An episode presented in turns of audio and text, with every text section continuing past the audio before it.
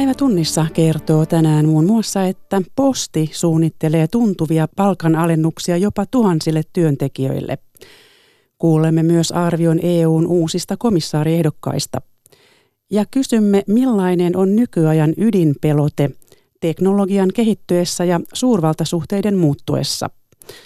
Täällä kotimaassa autoilijat ovat huolissaan kännykkää liikenteessä tuijottavista jalankulkijoista ja pyöräilijöistä. Studiossa Salme Unkuri, hyvää keskiviikkoiltaa.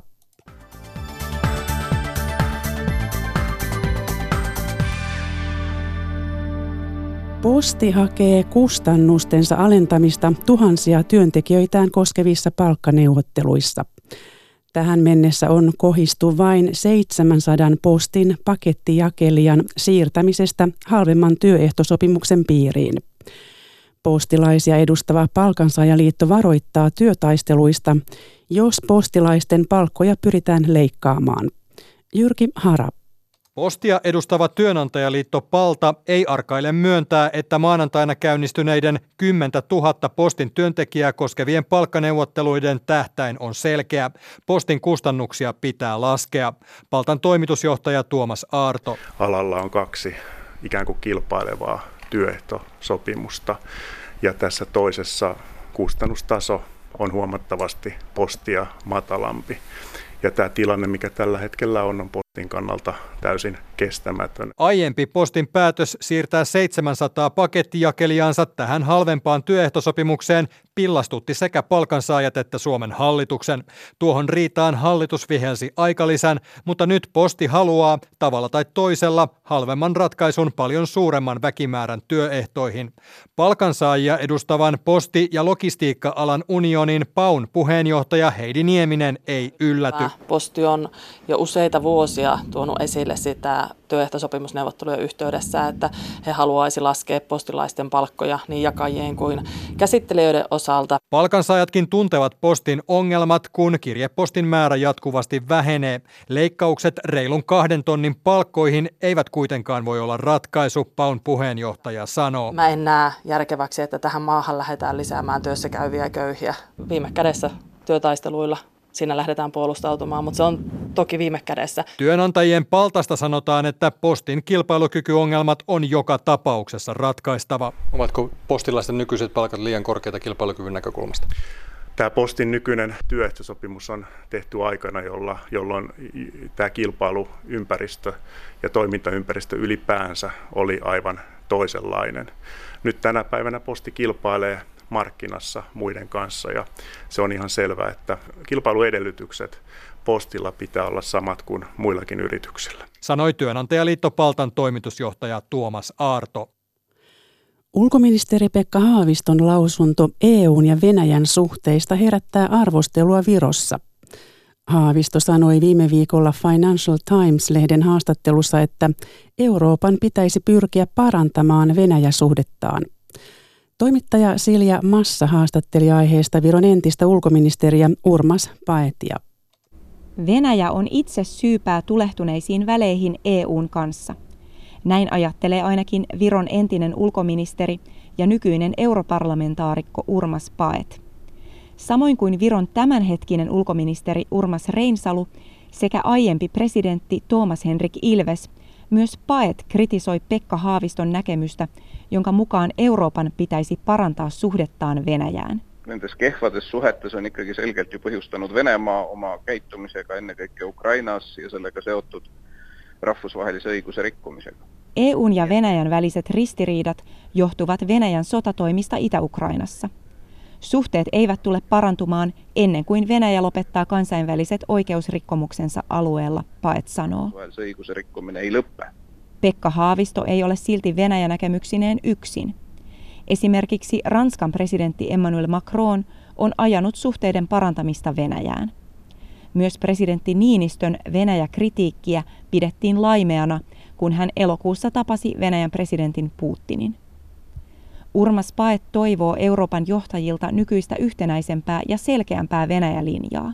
Etkä selles osas ikkakin peaksid Eurooppa-riikkiden juhit ajama võimalikult sarnast juttu. Putinille ei pidä antaa kuvaa, että E U saattaa jakautua eri leireihin Venäjä-kysymyksiin liittyen, Paet sanoo. Paet ei usko Venäjän muuttavan lähitulevaisuudessa toimiaan Ukrainassa niin, että yhteistyö Euroopan kanssa voisi syventyä. Hän toivoo, että Venäjän kanssa kauppaa tekevät E U-maat pitäisivät tämän mielessä. Õigusriiklusele ja, ja inimõigustele põhinev Euroopa liitto. Taloudelliset intressit eivät saa olla syy, jonka varjolla Eurooppa ummistaa silmänsä Venäjän tekemiltä ihmisoikeusrikkomuksilta, Paet sanoo. Tallinnasta Silja Massa.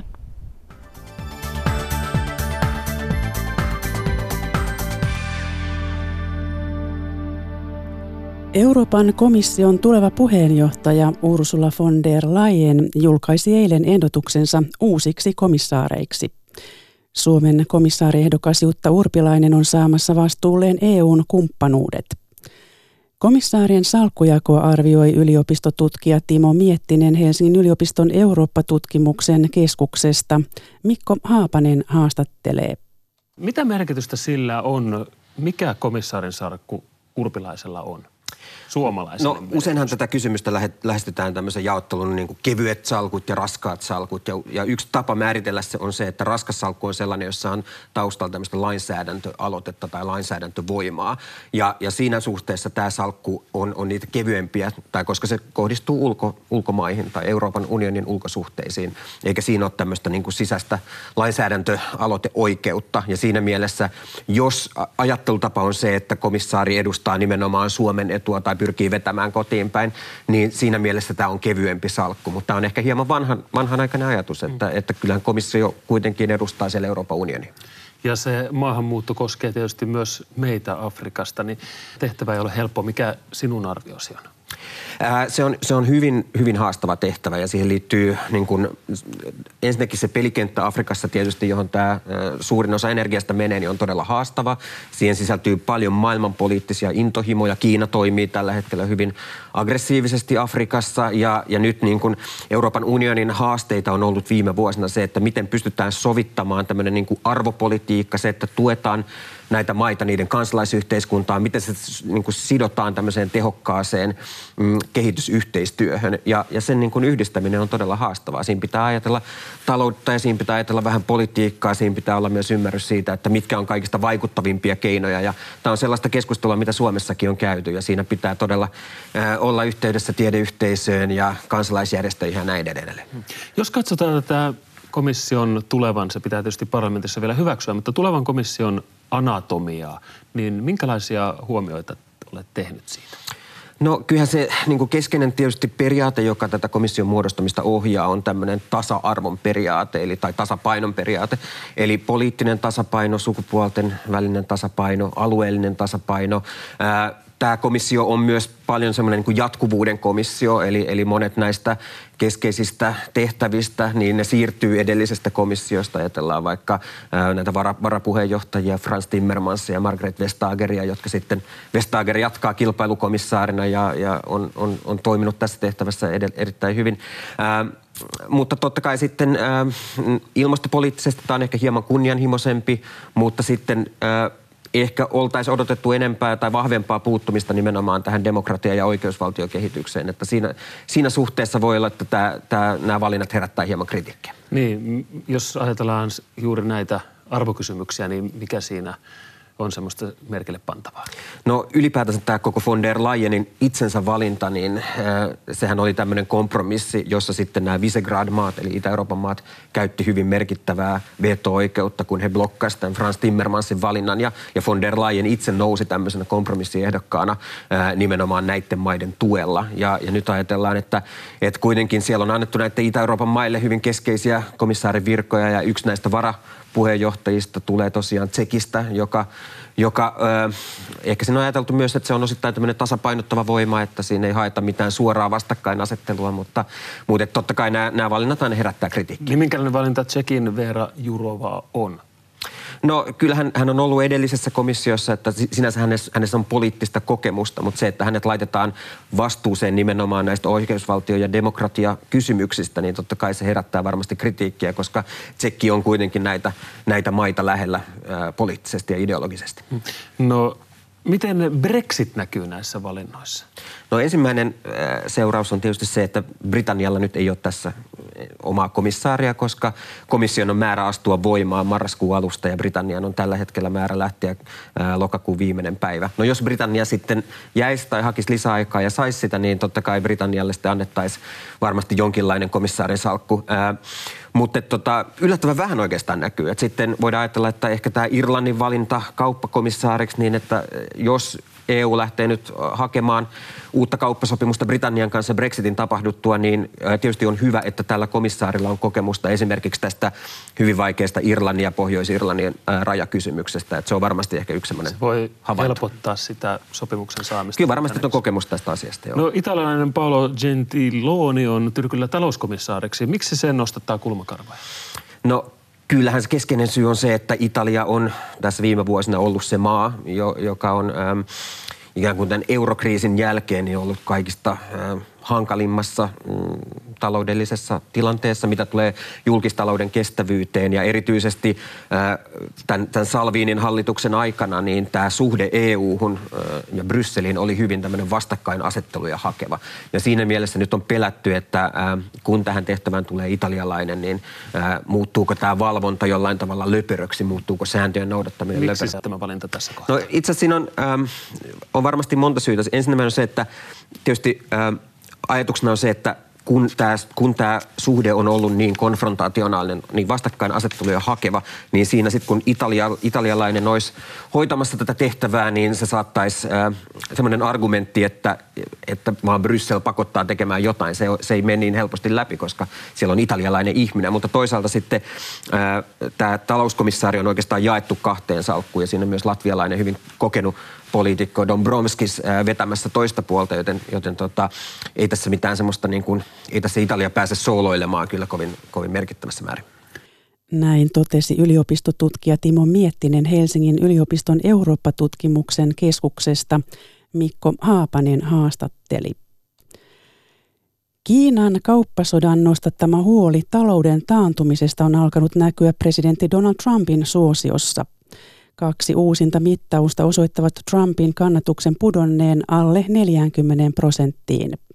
Trumpin hallinto on sekavassa tilassa. Viimeisimpänä siitä joutui eilen lähtemään turvallisuusneuvonantaja John Bolton. Kautta on takana vasta reilut kaksi ja puoli vuotta. Silti Bolton oli jo kolmaskymmenesviides lähipiiriläinen, jolle Trump näytti ovea. Bolton oli turvallisuusneuvonantaja, yksi Yhdysvaltain vaikutusvaltaisimmista henkilöistä. Hän koordinoi Valkoisen talon ja ministeriöiden yhteistyötä. Ulkoministeri myönsi avoimesti riidellensä Boltonin kanssa. We all give our candid opinions. There were many times Ambassador Bolton and I disagree, that's to be sure. There's no question that this was an Iranian drone and Sotahaukkana tunnettu Bolton riiteli myös Trumpin kanssa. Bolton vaati tiukempaa linjaa Afganistanin ja Pohjois-Korean kanssa, Iranin kanssa mahdollisesti jopa sotatoimia. Trump lupaa nimittää uuden turvallisuusneuvonantajan viikon sisällä. On vielä arvoitus, kenet hän valitsee. Trumpin ailahtelevuus huolestuttaa yhdysvaltalaisia koko ajan enemmän, varsinkin hänen Kiinan kanssa käymänsä kauppasodan takia. Kaksi viimeisintä mielipidemittausta, toinen A B C-kanavan ja Washington Postin, toinen C N N-kanavan tekemä, osoittavat Trumpin kannatuksen pudonneen useita prosenttiyksikköjä. Se on alle neljässäkymmenessä prosentissa. kuusikymmentä prosenttia vastaajista pelkää, että Trump ajaa Yhdysvallat taloustaantumaan. Washingtonista Mika Hentunen.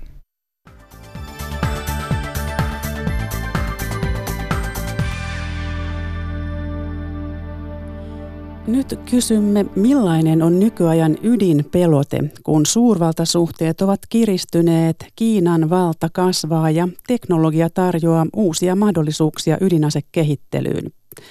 Tutkija Matti Pesu ulkopoliittisesta instituutista on tutkinut ydinpelotteen muuttumista kylmän sodan jälkeen ja hän kertoo nyt, mitä teknologian kehitys on mahdollistanut.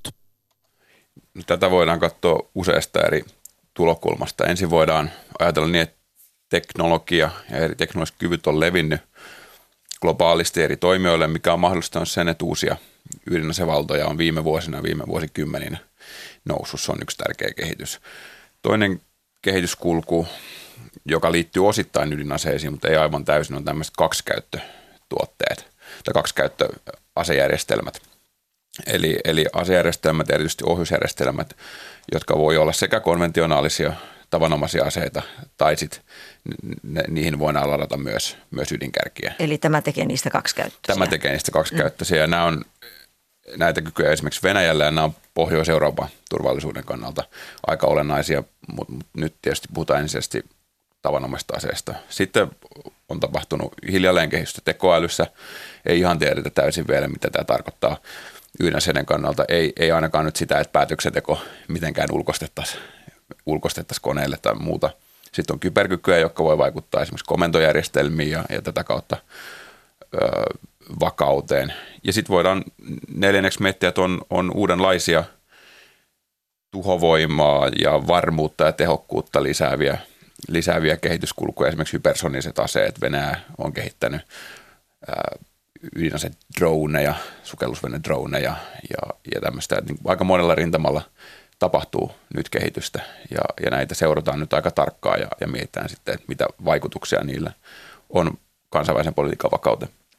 No tuossa kun mainitsin, että Venäjällä on näitä hypersonisia ohjuksia, kaksikäyttöasejärjestelmiä, entä sitten Yhdysvallat? Miten, miten heidän ydinasejärjestelmästä, mitkä ovat ne lähtökohdat heillä? No Yhdysvallat modernisoi koko ydinaseidensa triadia, puhutaan triadista, jossa on kolme jalkaa, on maasta laukastavia, on ilmasta laukastavia ja, ja mereltä laukastavia kykyjä ja kaikkea näitä uusitaan.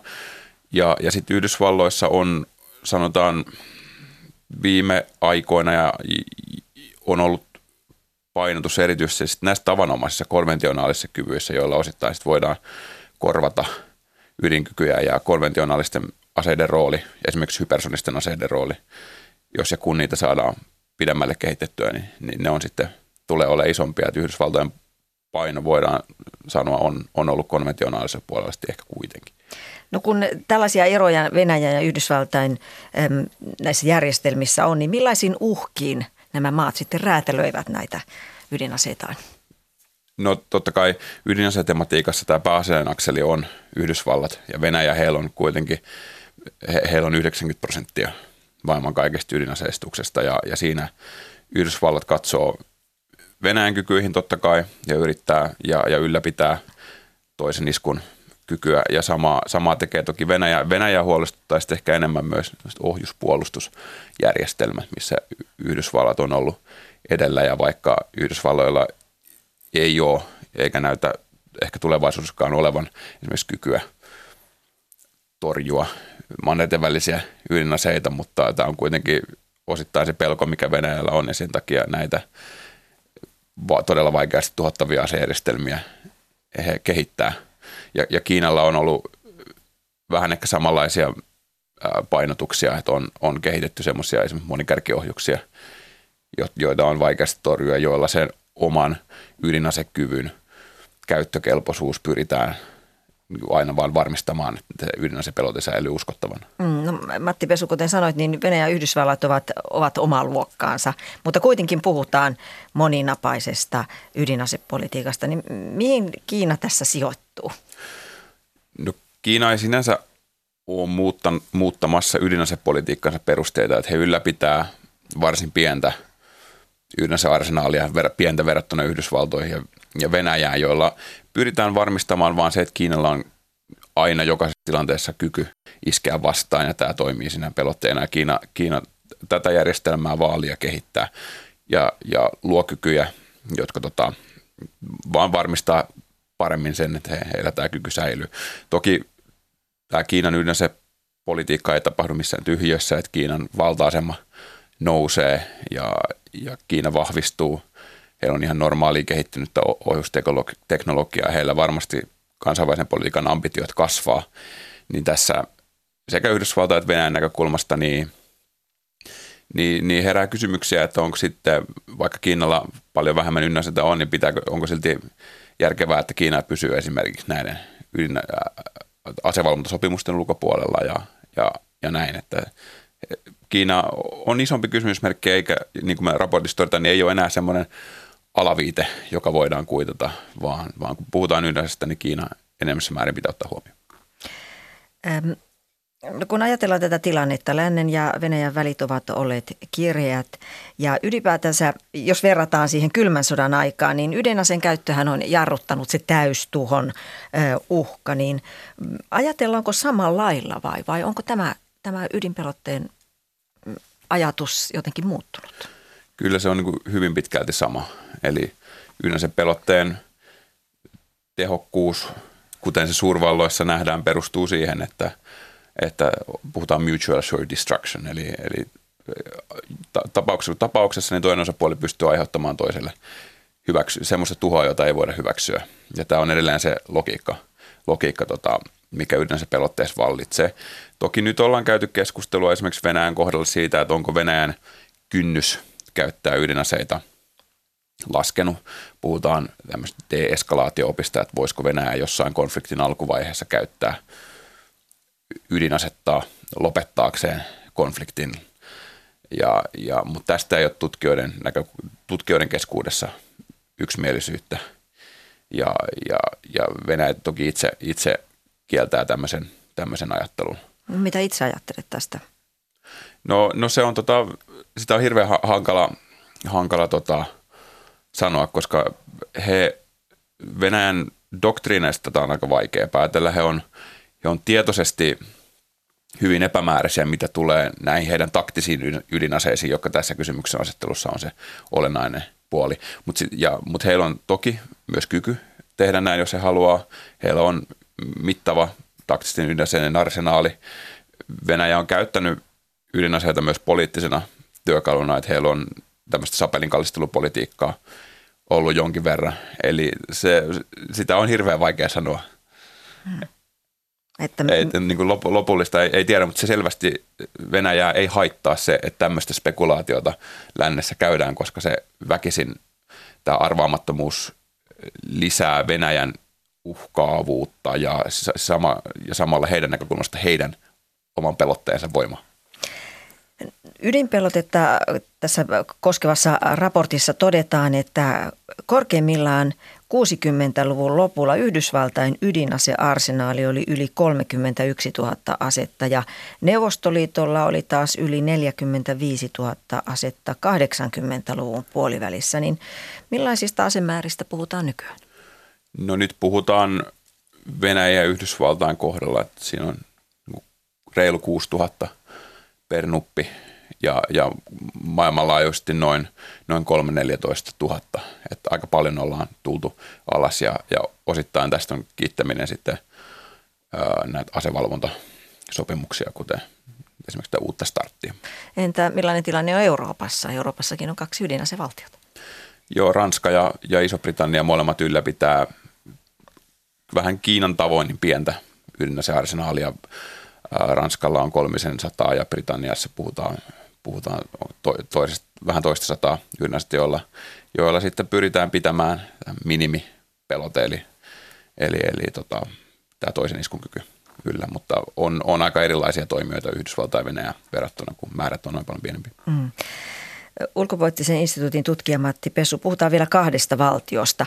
Pohjois-Korea on ollut halukas ydinaseneuvotteluihin Yhdysvaltain kanssa, mutta on taas viime aikoina tehnyt ahkerasti ohjuskokeita aivan nyt. Niin millainen on Pohjois-Korean ydinpelote?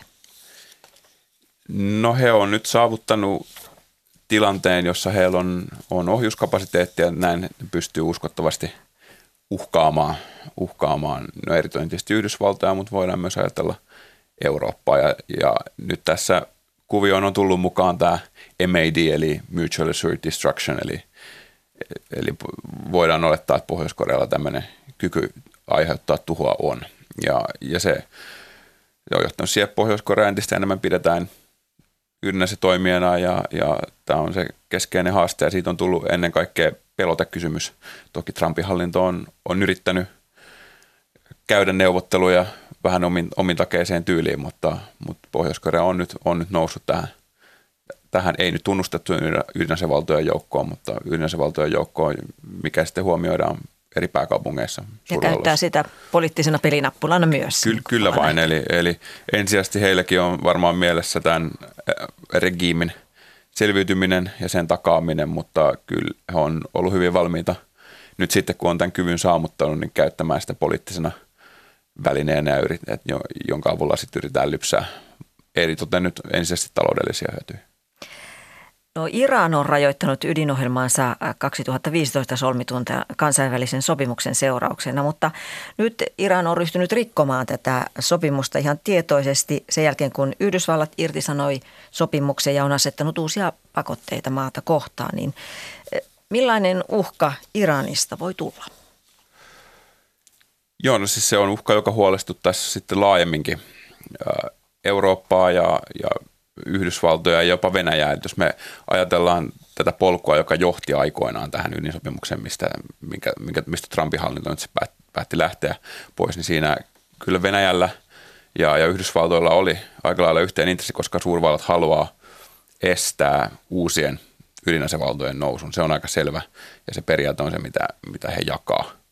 Eli nyt, tämä nyt ei ole varmaankaan realistinen vaihtoehto ja sanotaanko näin, että on, esimerkiksi Yhdysvallat ei varmaan tule hyväksymään koskaan ydinaseella asestettua Irania. Mitä Iran nyt yrittää, niin, niin kuin jo ennen sopimusta, niin käytti tätä rikastamista poliittisena välineenä, jolla on, on kyky muistuttaa siitä, että heillä, heillä tota on kykyä kehittää, kehittää ja rikastaa uraania ja tätä kautta sitten vähän ehkä painostaa myös kuitenkin huomattavasti heitä vahvempaa osapuolta niin, niin sopimukseen, koska, koska kyllä tämä sopimus nyt oli, oli Iranin intresseissä ja käsitys pitkälti on se, että ei Iran sitä rikkonut. Päivi Neitiniemi haastatteli tutkija Matti Pesua Ulkopoliittisesta instituutista.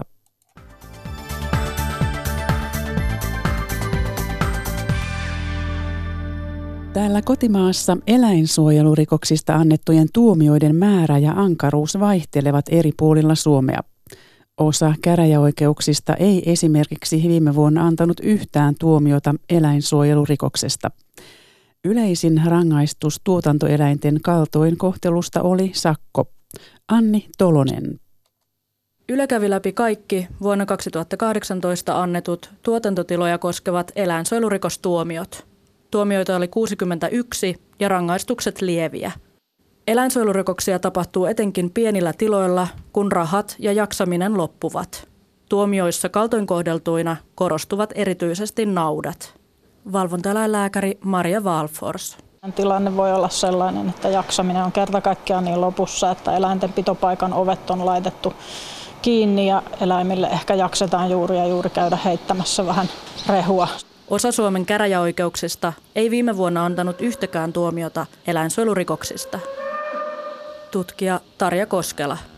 Linjaa ei ilmeisesti ole, koska tuomiot on erilaisia eri käräjäoikeuksissa. Ja sitten mikä suurin ongelma on se, että eri käräjäoikeuksista tulee eri määrä niitä eläinsuojelurikostuomioita.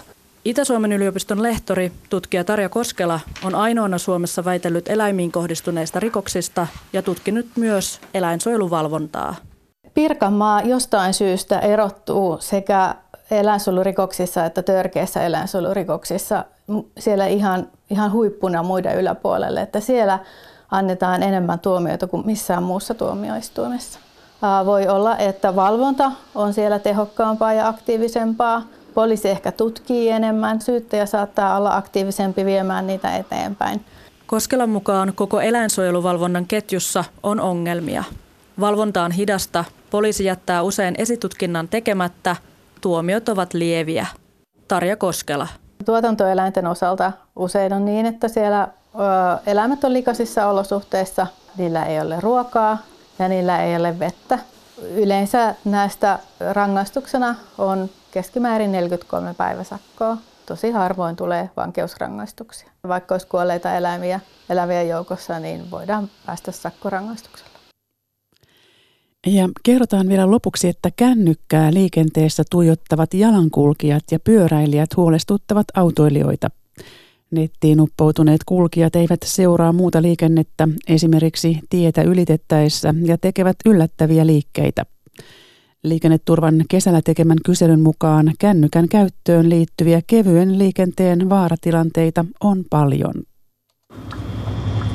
Siellä huomaa henkilö kävelee ihan täysin kännykkäänsä uppoutuneena. Ajamme paloautolla Lappeenrannan keskustassa. Etelä-Karjalan pelastuslaitoksen vuoromestari Mikko Saastamoinen kertoo huolestuttavasta ilmiöstä. Ollaan useita läheltä piti tapauksia todistettu. Kännykkään tuijottavat, joskus myös kuulokkeet korvassa liikkuvat jalankulkijat ja pyöräilijät eivät havainnoi ulkomaailmaa. Oletko havainnut koskaan semmoista, että ihmiset on liian syventyneitä johonkin kännykän katseluun tai tämmöiseen, esimerkiksi kun menee tie yli? On, joskus kyllä. Kyllä se, jos auto ajelisi, niin kyllä se vähän huolestuttaisi.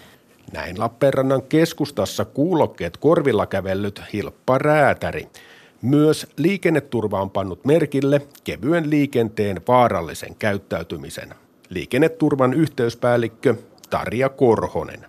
Näissä meidän kyselyissä tullut esiin, että autoilijat on todennut, että siellä pyöräilijät tulee yllättäen tielle, jalankulkijat tuijottaa kännykkää ja keskittyy ihan muuhun kuin liikenteeseen. Kyllä se on ihan todettu ongelma. Kesällä tehdyssä kyselytutkimuksessa neljäsosa autoilijoista oli joutunut tekemään äkkijarrutuksen tai väistöliikkeen kännykkään keskittyvän pyöräilijän vuoksi. Yli puolet autoilijoista oli havainnut varomattomasti tien yli tulevan kännykkää tuijottavan jalankulkijan. Netin syövereissä kulkevat liikkujat saattavat tehdä yllättäviä liikkeitä, vuoropäällikkö Mikko Saastamoinen. Jalankulkija onkin muuttanut liikkumaan suuntaansa suoraan auto alle ja siitä on äkkijarrut pelastaneet, että ei ole tultu paloautolla kenenkään päälle ja me ei ollut edes hälytysajossa tällä. Lain mukaan polkupyöräilijä tai jalankulkija saattaa olla oikeassa onnettomuustilanteessa. Vahinkojen suhteen jalankulkija on kuitenkin käytännössä aina alakynnessä. Hölmötaistelu, että jalankulkija on aina se, joka häviää ja pahimmillaan kuolee. Toimittajana edellä oli Kalle Schönberg. Tässä oli keskiviikon päivätunnissa. Kiitoksia seurasta ja mukavaa loppuiltaa.